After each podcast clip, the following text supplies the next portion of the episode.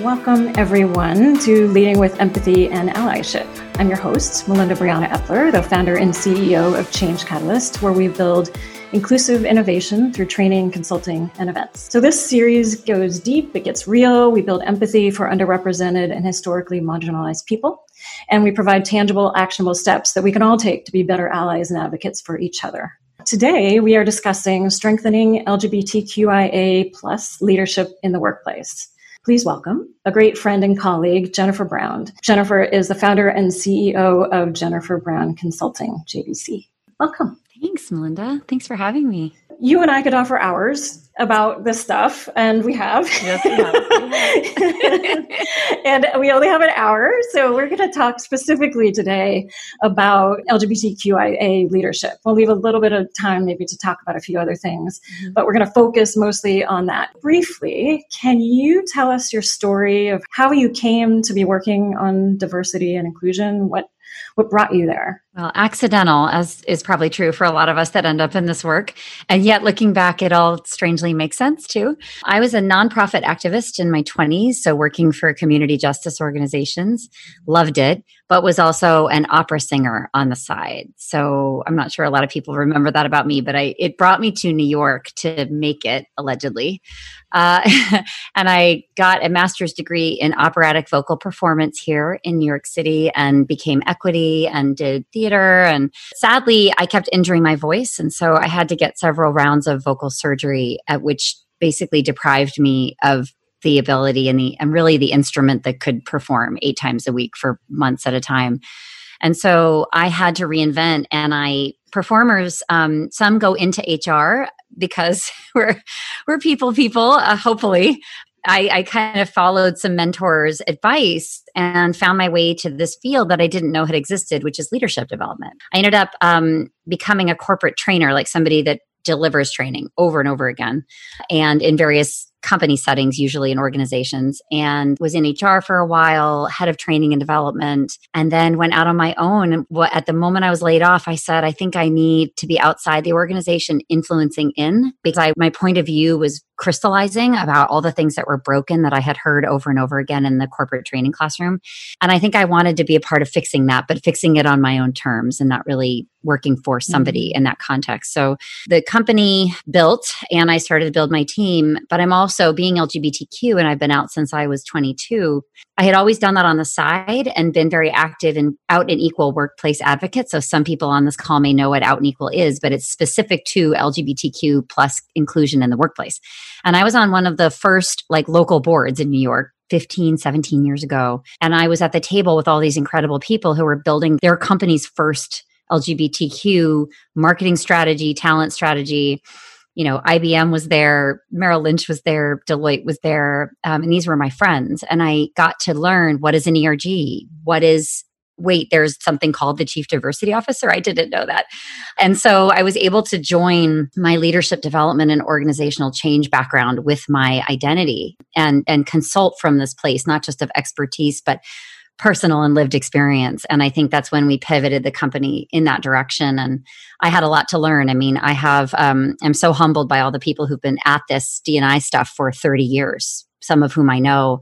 And it's just incredible to see how it's evolved. And I stand on lots of shoulders. And I'm so honored to do this in my own way that hopefully resonates with someone because um, this work, as you know, Melinda, takes all of us. It, the messenger, not just the message, is what matters in this work too. So I'm very aware of that and try to do as much as I can with that. A couple weeks ago on episode five, I spoke with Tiffany Yu about people with disabilities. And one thing that I've always kind of thought about is people with disabilities kind of pool everyone together from the disability community under that one umbrella of people with disabilities. But the LGBTQIA community does not do that. The LGBTQIA plus plus community adds letters and includes more people as it grows. You know, I still think that there's people that are left out of that alphabet, but the idea here of building that alphabet, growing that alphabet, growing that rainbow is, I, I think, a really powerful thing in the LGBTQ community. Is there specific language that's important? And, and maybe can you talk about language overall for the community?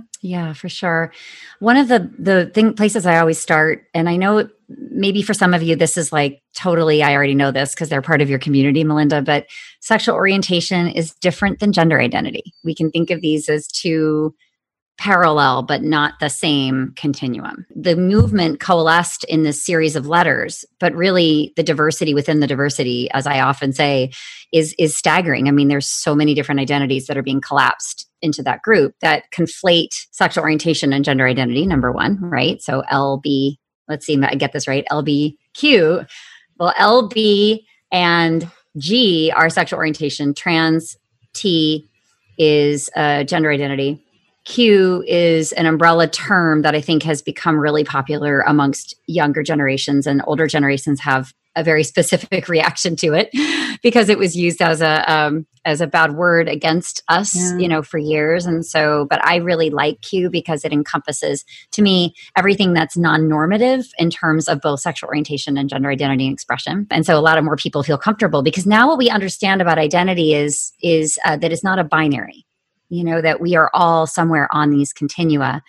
And that's what make, makes this community so beautiful. But it's not just the community that's on the continua. Honestly i would argue everyone in the population is probably on somewhere on that continuum and is not in a binary. Even if you identify as heterosexual cisgender you know it's it, i think it's fascinating human identity there's no two of us that are alike. Uh, and so the IA intersex is I. There's some incredible. I, I, just watched a show on on Vice about intersex athletes, Olymp- Olympians. Um, I thought did a really excellent job of um, educating me for sure about the identity of that community um, and the particular the fact the reasons why it needs to be its own letter. And then A refers to asexual, which is um, a recent addition, and plus kind of encompasses the I and the A sometimes. So you'll hear LGBTQ plus as an inclusive term. I have also incorporated pronouns. And so when I introduce myself, my name is Jennifer. My pronouns are she, her, hers. And um, I find that such an interesting moment for people to learn what I mean and then to think about their assumptions and biases about how people identify around us, you know, and, and how we don't want to make assumptions that the world is through our lens only. And so I consider that something very important that I do. And I um usually when I do that on keynote stages of old, you know, pre-pandemic i would say i'd say my pronouns are she her hers. Does anyone know what i'm talking about? And literally depending on where i was in the country or the world and and what generation i was speaking to lots of like confused faces. So there's just a lot of opportunity to kind of back up and bring people forward with language. And melinda i think we all kind of sprint really fast ahead because I know we're impatient for change and I know that this is what we stare at all day. But most of the people we work with that I try to influence, I need to really meet them where they're at and make sure they don't get overwhelmed because overwhelmed people feel stressed, they feel shamed, and then they kind of give up. You want to keep people in the dialogue so that they keep learning. Yeah, and I think in terms of the plus, the reason why there's a plus is there are a lot more identities that aren't encompassed there, and then just a couple that come to mind. It's A is also androgynous, and pansexual is another that is in the plus there. Um, I know there are others that I'm forgetting, but I just want to acknowledge that as well. I yeah, think um, so that's true. really important to keep opening and keep mm. keep learning and keep adding. It's beautiful. Yeah. My team did some research, and according to the Human Rights Campaign, the HRC, 46% or almost half of LGBTQ workers in the US are closeted. That was a 2019 study. 59% believe it's unprofessional to discuss sexual orientation or gender identity in the workplace. Let's talk about covering and just to very quickly define it, and Jennifer, please add if you have more here. The covering is essentially actively hiding a piece of your identity. And most people who will cover they cover in the workplace and they, they often cover at home as well and, and as they go out into the world. So it can be damaging personally. People do it because they fear discrimination, harassment, mistreatment, violence if they don't cover. And so, Jennifer, how do we create safe spaces for people to come out in the workplace and to bring that piece of them to the workplace? Yeah, I think, thank you for that question. I think, um, so let me define covering and then I'll come back to how we can create cultures of belonging where we cover less, which is the goal, right? Ideally, we eradicate that behavior or the the pressure to do so. And it's like you said, it's downplaying a known stigmatized identity. So this is from work done by Kenji Yoshino and Christie Smith, and they wrote a paper with Deloitte called Uncovering Talent, and it's still available online. And I would really recommend reading it. Um, I love teaching about covering because to me it feels like something I do to myself. It's a decision I make to play small and to kind of conveniently not talk about what maybe the elephant in the room or just not talk about anything at all. I mean, maybe people don't even know it's an elephant in the room. It's just something I straight out never discuss. Um, it's also the modification of our speech patterns and the way we look and the interests that we share we don't share with our colleagues because we are afraid of being judged. Something that we do in anticipation of bias and it's almost like stereotype threat you know it's that knowledge that a stereotype will be had about you. And you have a lot of choices when you walk into a situation like that. And for some people this is an everyday every hour occurrence. Like how are people going to deal with me? Like what they see about me which by the way is perceived diversity. Again lots of layers. Mm. we aren't everything we look and there's so much invisible that's going on. And so it's kind of the reason why as an lgbtq plus person that i try to come out constantly and not take advantage of what my friend Carmelin calls the passing privilege because I can walk through the world and not be necessarily identified as a member of the community that I am a part of. And I think about that a lot because it comes with awesome responsibility.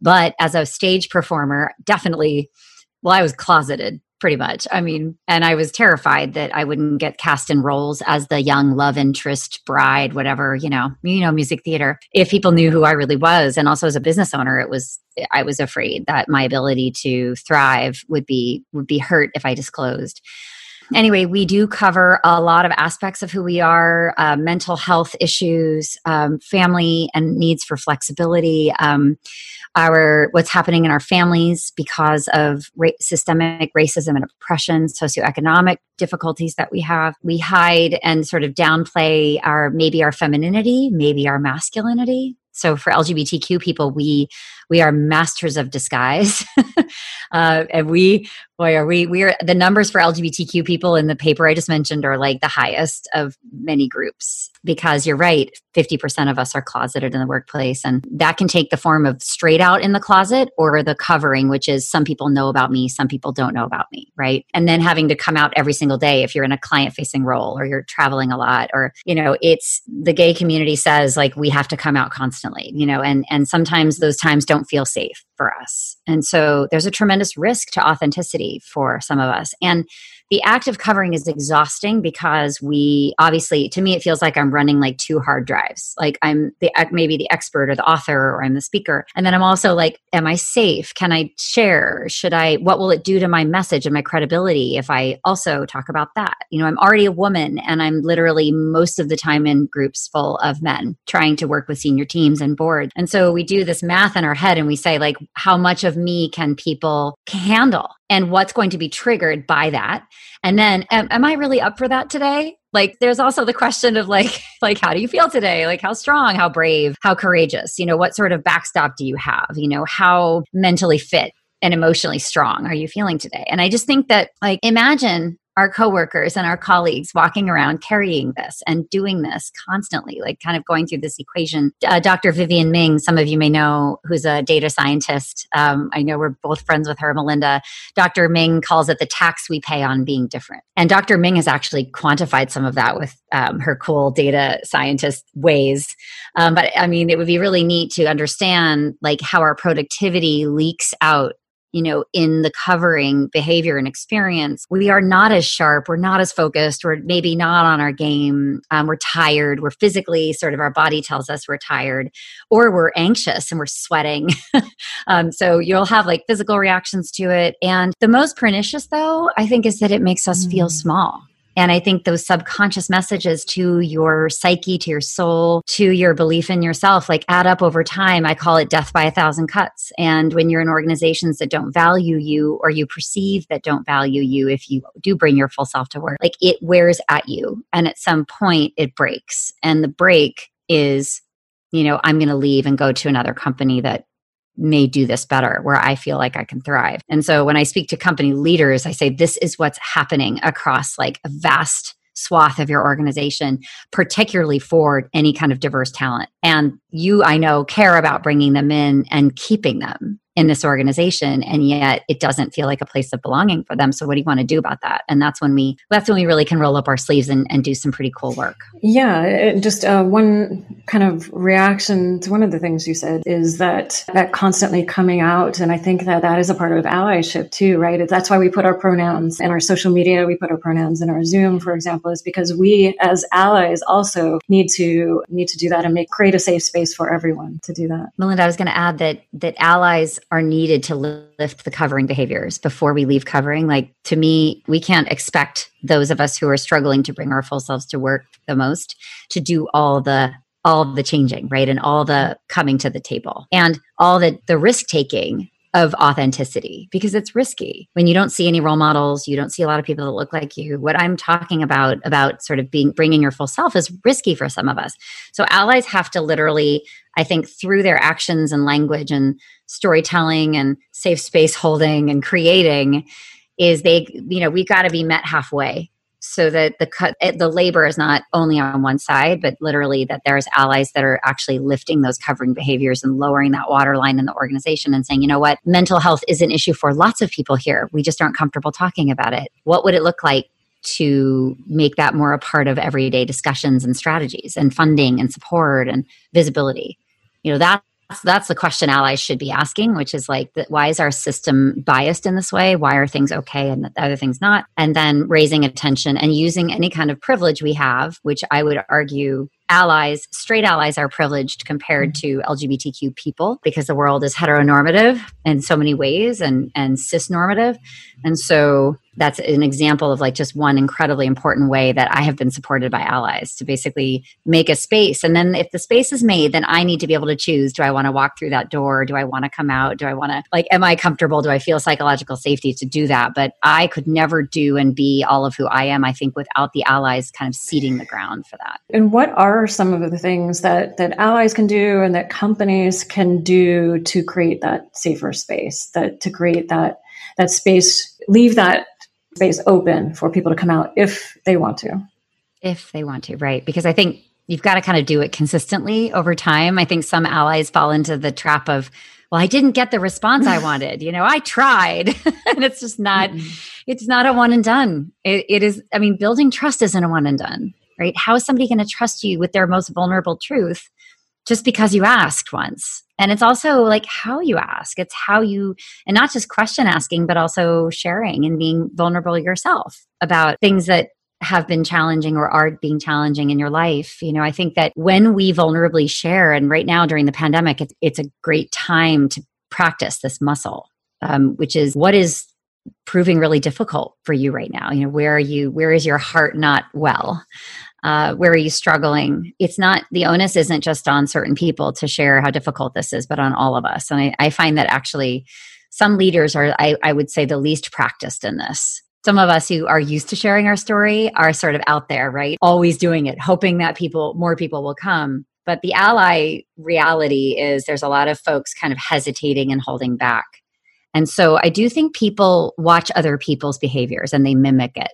And particularly if those people are, if it's a white, straight, and male and cisgender dominated organization, at least at the top of the house, the behaviors and the actions and the storytelling that that group engages in can shift entire cultures like very quickly because people look upwards. They they look at a leader and they say well it's okay for that person to be talking about it. Then i guess it's okay for me to to talk about that or to lead that way or to incorporate that into my you know my leadership palette if you will. And right now it's it's a really special time to be doing that um, obviously right? It's and it's really uncomfortable for a lot of people. So it's a good time to investigate how little you know about your colleagues actually. We're beaming into each other's houses. We're seeing each other's same-sex partners and kids. Maybe we can't hide that anymore. Like, it is really on display in a way, whether we like it or not. There's kind of this forced transparency right now that I am very uncomfortable for some who carefully curated their lives their work lives because of the all the fears we've been talking about but i'm also really hopeful that somehow this is almost like ripping off a band-aid with each other and like establishing like quickly dropping in, into that kind of trust because covering looks so different in a virtual world you know and i've had i've had lots of people say you know i'm actually i'm a woman of color and like i cover i find that i'm putting less energy towards all of this than i did in the physical workplace um, there's statistics that show that women in open office plans female employees like feel very scrutinized in open office plans for example about their appearance like it's one of the many pieces of data that I have found really interesting in terms of what's mm. not working about the open office. Um, and I don't even know if we'll ever return to those again. So maybe we, we don't need to talk about that for a while. And then I've had like a friend who's non binary say, it's been incredible to just be on Zoom and not feel like I'm misgendered constantly. And so our physical appearance triggers assumptions in others, right? and to remove that remove sort of all of us it opens up the door i think for some some sidestep of some of the diversity dimensions that really like prove difficult for a lot of us so not a perfect fix but just a really interesting thing to think about i do think there's there's a possible quantum leap here possible for being just seen and heard for our work and being sort of more purely interacted with at this distance which is really ironic because you would think that that would have been more possible in a physical world. But Melinda, I think I've lost track of your original question. what are a few practical things that people can do in the workplace to really create that safe space to to ensure whether it's through working on the culture or it's working on policy on internal workplace policies? Yeah. Well, I do think too, I mean somebody just brought up that there can be privilege and allyship within diverse groups right? So I want to dive into that mm-hmm. for a minute. It's so important. There's privilege just doesn't end because you're in a diverse group, you know, you're an affinity group and you do you do inclusive leadership perfectly. It doesn't mean just because that's your lived experience, it doesn't mean that you have the skills and the mindsets and the consistent behavior of an inclusive leader. So we all have work to do in the LGBTQ community. There are still white cisgender men in the community. And those identities carry privilege with them and so I think the onus, we've got to walk the talk in our own communities, right? At the same time as we expect this behavior in everybody else in the organization. I do think we've got to get real about that within our communities. I know for me, what I do with that is that I've been out for 25 years now, you know, and so I'm pretty out in who I am, but there's so much learning I have to still do. I consider as an ally, as a cis gay woman, there is a ton of learning I need to do about sexism, homophobia, transphobia, racism in the LGBTQ plus community and how I can use my voice as an ally to ameliorate all of that as an insider. And so allyship is not just like one demographic on high, like sort of imparting something. It has to start amongst us. And we've got to be really careful about how we silo our identities, right? We uh, and ERGs are great and important, but it's also encouraged that like vertical thinking instead of the cross identity allyship that we really need amongst us right? And so i really encourage all of us to like do this thinking. Everybody has some kind of privilege that you are probably underutilizing. That's one piece. I honestly think that there's a lot of potential if we are just like removing that physical appearance piece and we're just we're sort of shoulders up. You know imagine the implications for trans folks and gender non-binary folks around you know being able to kind of choose how you show up or not be on video at all if that's not what you need to do and want to do and being a voice on the phone is i think a fantasy for a lot of people who walk around in bodies that trigger. So you know just imagine that. And i think if you're somebody who this is not resonating with I'm telling you, it's true for a lot of other people. And so part of the work of allyship is literally when when I'm the only one in the room and I can reflect these realities, like that's my job. I hope I'm not the only one in the room can, that can speak to this, and because it's not my lived experience, but allyship means you know using that voice and ensuring others are brought to that table. But if you're the only one at that table, like it is incumbent on you to make sure that that is raised and represented, and then that it changes you know, going forward. So anyway, it's just been an incredible learning experience. I mean, for me, it's interesting also that I now am applying my aspiring allyship to p- the community of people with disabilities. And Melinda, I've learned so much from you about how you've managed your calls and subtitles and interpreters and and how you narrate mm-hmm. all the mm-hmm. content on your slides. like, so I have to compliment you, and I've, I've learned so much. And so much of the the business world is not doing any of these things. And so, as a practice, I'm trying to I'm trying to do things for my calls and also illustrate what I'm doing and why I'm doing them, so that it's always a teaching moment. And I think that that means that somebody else doesn't have to come forward and point things out right. because I am right. pointing them out. And that means less emotional labor for somebody that's probably really struggling to bring their full selves and struggling perhaps with bias and covering like if i can shoulder mm-hmm. some of mm-hmm. that like give it to me and so you asked like what can we do in organizations we you know allies have to be more overt i mean we've got to have more people talking like this more people um, raising issues, more people sharing vulnerably about who they are, even if they look like a person of privilege, because we've got to kind of kind of explode that. Like, I never know who's in a room. Even though I think I do, I don't. And I've been shown the truth and been surprised so many times and so humbled that I wasn't being an inclusive leader. Yeah.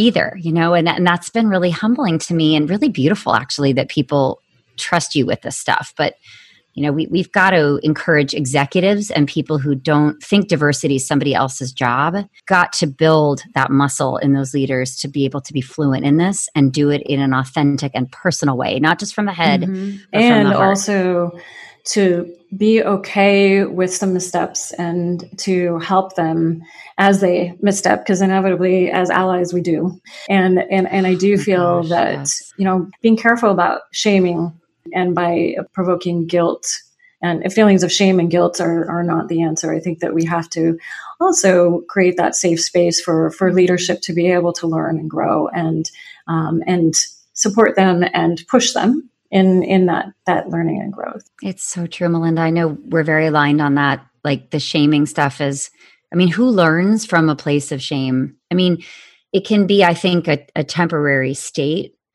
and it, it probably it needs to be felt because we should be ashamed of what we have participated in and what we haven't challenged right? But i can't necessarily work forward with somebody that's stuck in that place. And the problem with shame is that i give up. I feel overwhelmed.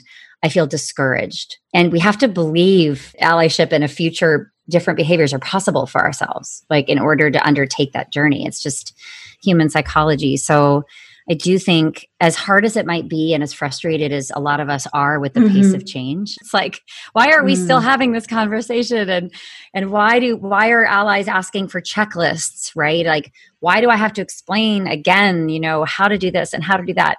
Uh, we've got. I just think we've got to be careful with that because so much of us we're in this work. We listen to it all day some of us it's our lived experience so we know this deeply but there's so many people that don't and so um, we've got to we say in consulting like meet the client where they're at mm-hmm. meet the learner where they're at like really and remember that you were you were Absolutely. on a learning journey at some, Hopefully we all are. There's no journey. way and that we can all be like perfect right. allies for each other in this space. Even if we are from a marginalized group or multiple marginalized identities, we're, there's still a lot of room for growth and understanding right. of other marginalized identities.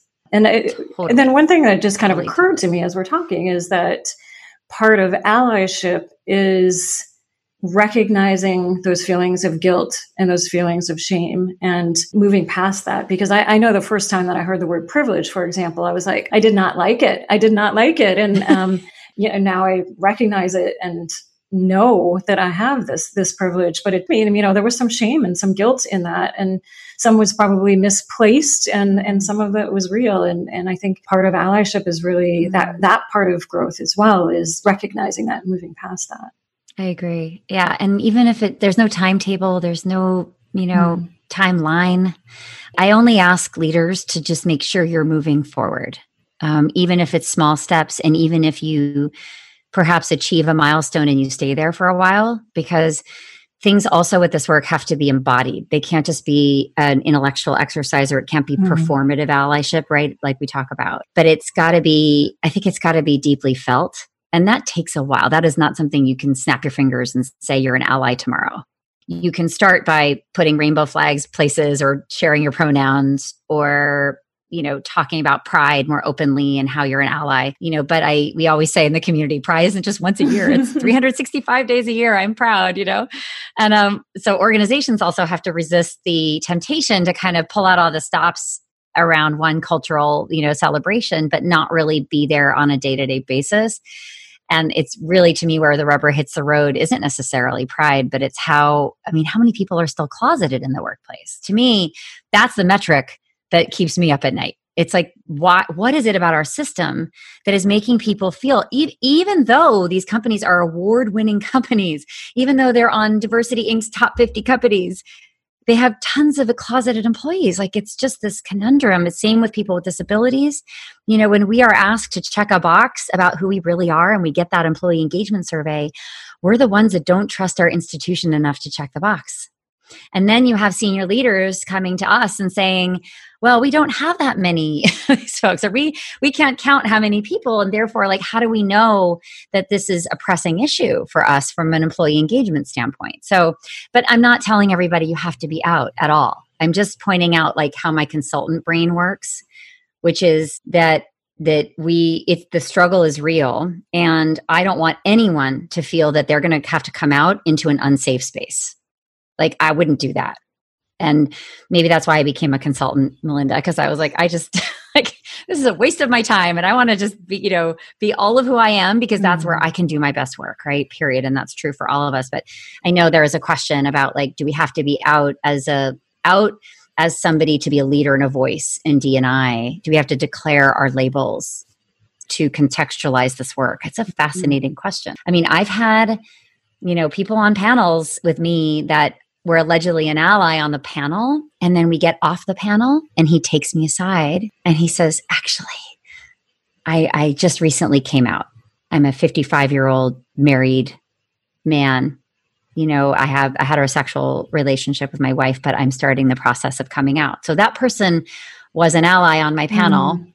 and just wasn't ready to mm. be out. So again, there's like no no timeline. I think when you disclose is up to you. I think it, but just remember that part of our work is aligning ourselves and bringing our full selves to work so that we have the credibility and really, frankly, the power of that as we are change agents, right? I mean, it's, it's like fuel it's rocket fuel uh, so while we don't have to be out i think that the effectiveness of having a personal connection to this work and that lived experience and that passion and that context makes you extra powerful and effective when you join it with all the other organizational change skills that you need as a, a leader in the DEI space. Yeah. So as I said, we can talk for hours, um, um, and we just kind of grazed over a few few things that I just want to call out. And not, I don't know that we have a lot of time to address it. We addressed a little bit as we were talking. One is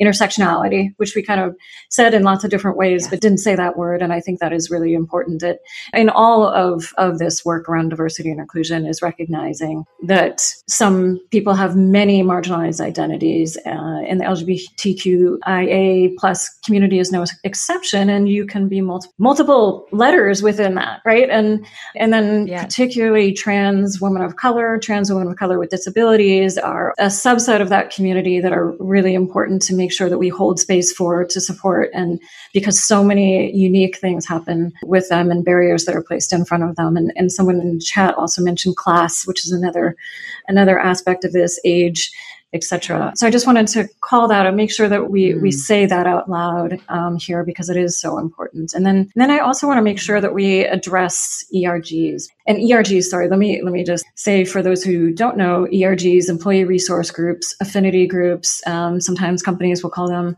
have specific names based on their company name. So uh, ERGs You've done a lot of work around helping companies to set them up, to lay the foundations, and then to make them as successful as they can be within the workplace, as supportive as they can be in the workplace. Can you talk a little bit about some of the best practices around LGBTQIA ERGs in particular? Yeah, one of my favorite topics. I mean, ERGs are, are how I cut my teeth as a consultant, a baby D&I consultant like 13, 14 years ago it was how my first dollar that I made from this kind of work was a, a generous LGBTQ we didn't say Q at the time, LGBT uh, group or Pride group that brought me in as a baby consultant and, and entrusted me with their offsite for strategic planning or something. It was, I have such fond memories of really actually shaping my understanding of the business case by going to conferences like Out & Equal and hearing how this community, along with the corporate equality index, which is super helpful from HRC because it gives you basically a roadmap for inclusive LGBTQ organizations. So the corporate equality index is really an important thing to know about. It's a benchmark for, for workplaces and it's very detailed and companies fight to get 100%.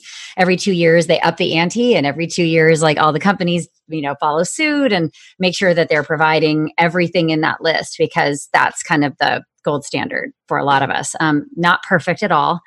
Um, so I know I'm like, don't at me, but um, it's it's it's something, and I think it's something actually that a lot of communities don't have that orients you know what does this look like and defines it so that it gives companies uh, something to shoot for which is really important. But ergs for lgbtqia um, they need to be intersectional. So i want to come back to your point about intersectionality which is coined by kimberlé crenshaw woman of color professor amazing and it was the overlapping stigmatized identities and sometimes multiple cases. But ergs are full of intersectionality or rather need to mm-hmm. uh, not always so sometimes i encounter a women's network that has no women of color and no queer identified women. And i'll say hmm you know where's the diversity here? What sort of signals are being sent around the welcoming nature of this group the leadership of that group the goals and strategies the group is taking on etc so i still will or i will find an lgbtq group that uh, has all perhaps cis men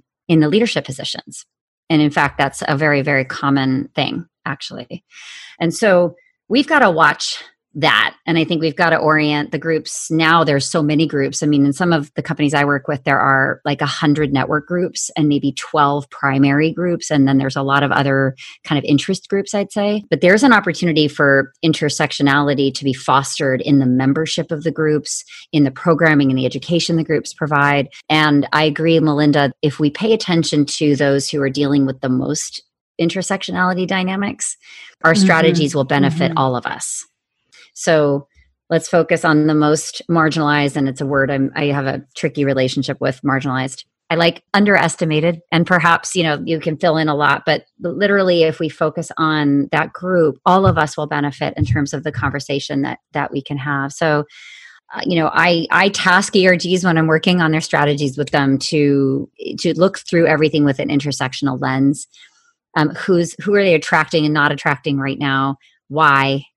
what would be appealing and helpful in terms of what ERGs exist to do, which is really build community, educate their organization, advise the company on sales, products, marketing, all the stuff in the marketplace, make sure that talent demographic is moving up the pipeline with as few challenges or headwinds as possible, which it, we will re- agree is still requiring a lot of work. But I think that we we can't afford anymore to just get some people through. We have to get all of us through. So that's the intersectional lens in my mind. And I think now is a time to have a really deep and honest conversation about equity. With this pandemic, we've been shown so many disparate impacts. And I think finally, I think some folks are connecting the dots to say, you know, diversity as it was practiced wasn't inclusive. You know, could we build something better? And with the next generation coming in who is super intersectional, they are expecting, I think, you know, some of these structures that have been in place for a while to be intersectional. And I, I think if you don't know what that word means, you're you're behind the eight ball quite a bit. So I'm really excited. I think I wonder if ERGs, I'm asked a lot, will they disappear? As this next generation comes in that doesn't have such a need for safe space, who's perhaps out in the interview, who's incre- incredibly proud of being gender non binary and is like, why would I not share that in an interview? Like, what? Or getting into an interview and saying, what do you mean you don't have an LGBTQIA network? or that you don't have like particular leadership development programs for this community and other communities these are the tough questions that i'm i really am counting on this next generation to push on because companies are behind the eight ball in so many ways and you know not at all ready for a super diverse and inclusive and like self appreciating i hope generation that's coming in and saying this is all of me like here's everything i come with and i expect to bring my full self to work and not cover and you know i want to work for a company whose values mm-hmm. align with mine what a great call to action that like our generation, I think, has moved the ball considerably, but there is probably nothing like a tsunami of a generation with totally different viewpoints and values about all this, like cutting in and ascending into leadership. And it's really going to change the culture, I think, probably faster than we've been able to. yeah, yeah, absolutely. If anybody wants to look deeper into how the LGBTQ community is being disproportionately affected by COVID 19. The Human Rights Campaign, again, they're a great resource and they did a study on that. So there's lots of information in that report. We'll include that in our follow up resources available on our event follow up email, as well as our YouTube channel and our SoundCloud channel as well. So, Jennifer, how do we transform LGBTQ plus pride spaces that are historically dominated by cis white gay men and bring better diversity into those spaces? Well, I mean, I have a lot of thoughts. Uh, this really needs to change. Um, there is a lot of exclusionary dynamics in the LGBTQ community. It's I always refer to it as our dirty laundry as a community.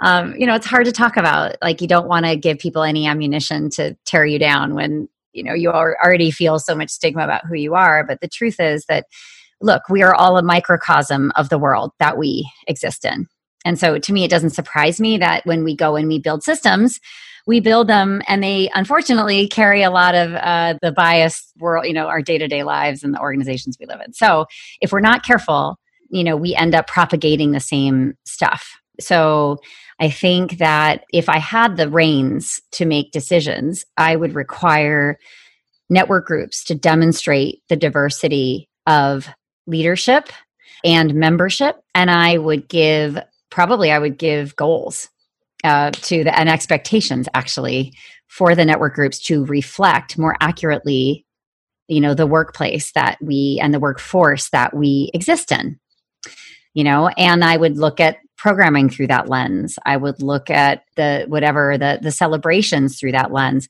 I would make it real because i we have to kind of build understanding but at the same time there has to be accountability. So you know but accountability sometimes really solves things right? Like pay gap like if it's Mark Benioff like writing the check, right, for $3 million to gross up everybody's pay, like, because I'm going to fix this, but I'm also going to ask the question, why did the gap happen in the first place and why has it been perpetuated and nobody's done anything about it? So we have to fix it right away, but we also need to ask the question, like, why is this continuing to happen? And that's more of a belonging conversation around why would people come and then unjoin or why would people step up into leadership roles? You know, and, and I know that this may be really kind of looking for representation. And I know sometimes we know representation isn't enough.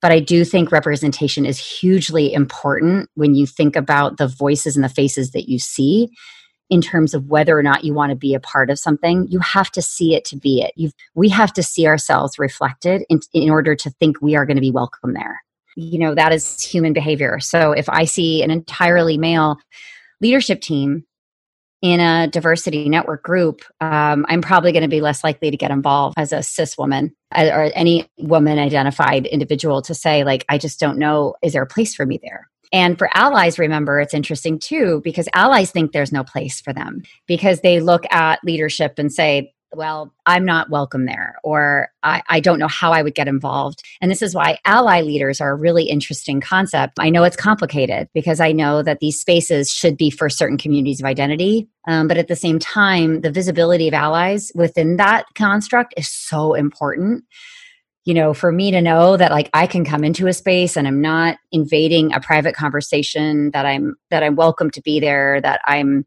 that there is a intentional want to have me there and people that look like me there. You know, that's a dynamic that's playing itself out too, which is fascinating. So uh, so I think that I would probably ally strategy. There, there must be not just intersectional programming, diversity and membership and leadership, but I would also say a robust ally strategy where it's not just, oh, all are welcome. You can come if you want. Like to me, that is dishwater. it's not strong enough. Mm-hmm. You know, it literally, mm-hmm. I like if I'm the program leader, I'm going to sit all of the leaders down and I'm going to say, okay, how many allies came to your events? And if they didn't, why? And what are you doing besides slapping an A on the end of your program invite?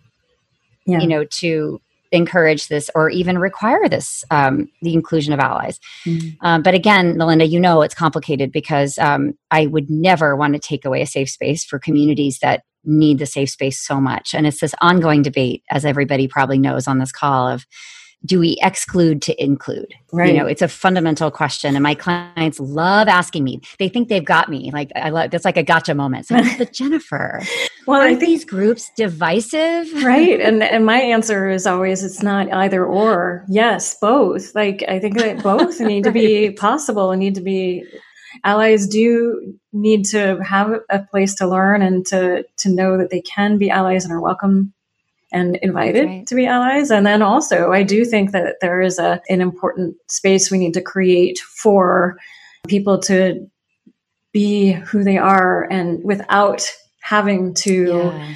have that extra burden of educating allies. right totally is- totally i, I want to share a story i uh, i work with a big bank and this is a lovely institution and they are so on their D&I journey. And we do a three day LGBT high potential leadership program with them where it's just LGBT people in the room. And there are tears. There are, the learning is deep and fast because people aren't covering in that room.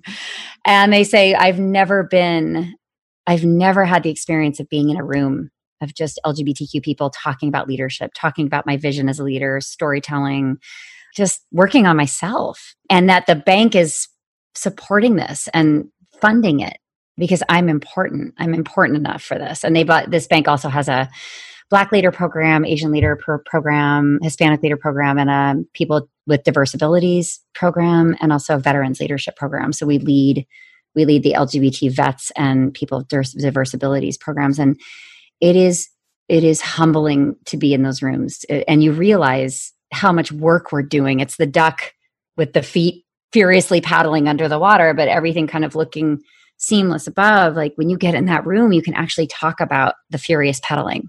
You can talk about, you didn't even realize the angst that you had, right? You didn't realize the fatigue. You didn't realize the isolation. And it's profound.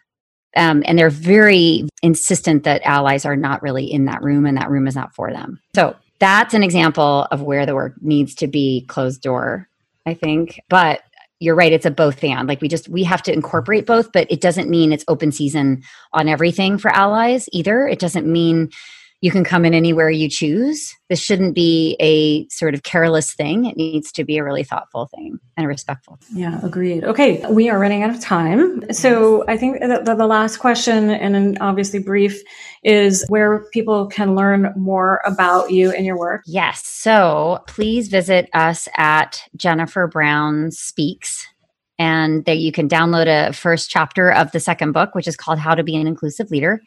You can also take a free assessment, the Inclusive Leader Assessment, and it's 10 minutes and it'll give you a little report with some resources about where you are in the Inclusive Leader Continuum, which is the basis of the second book.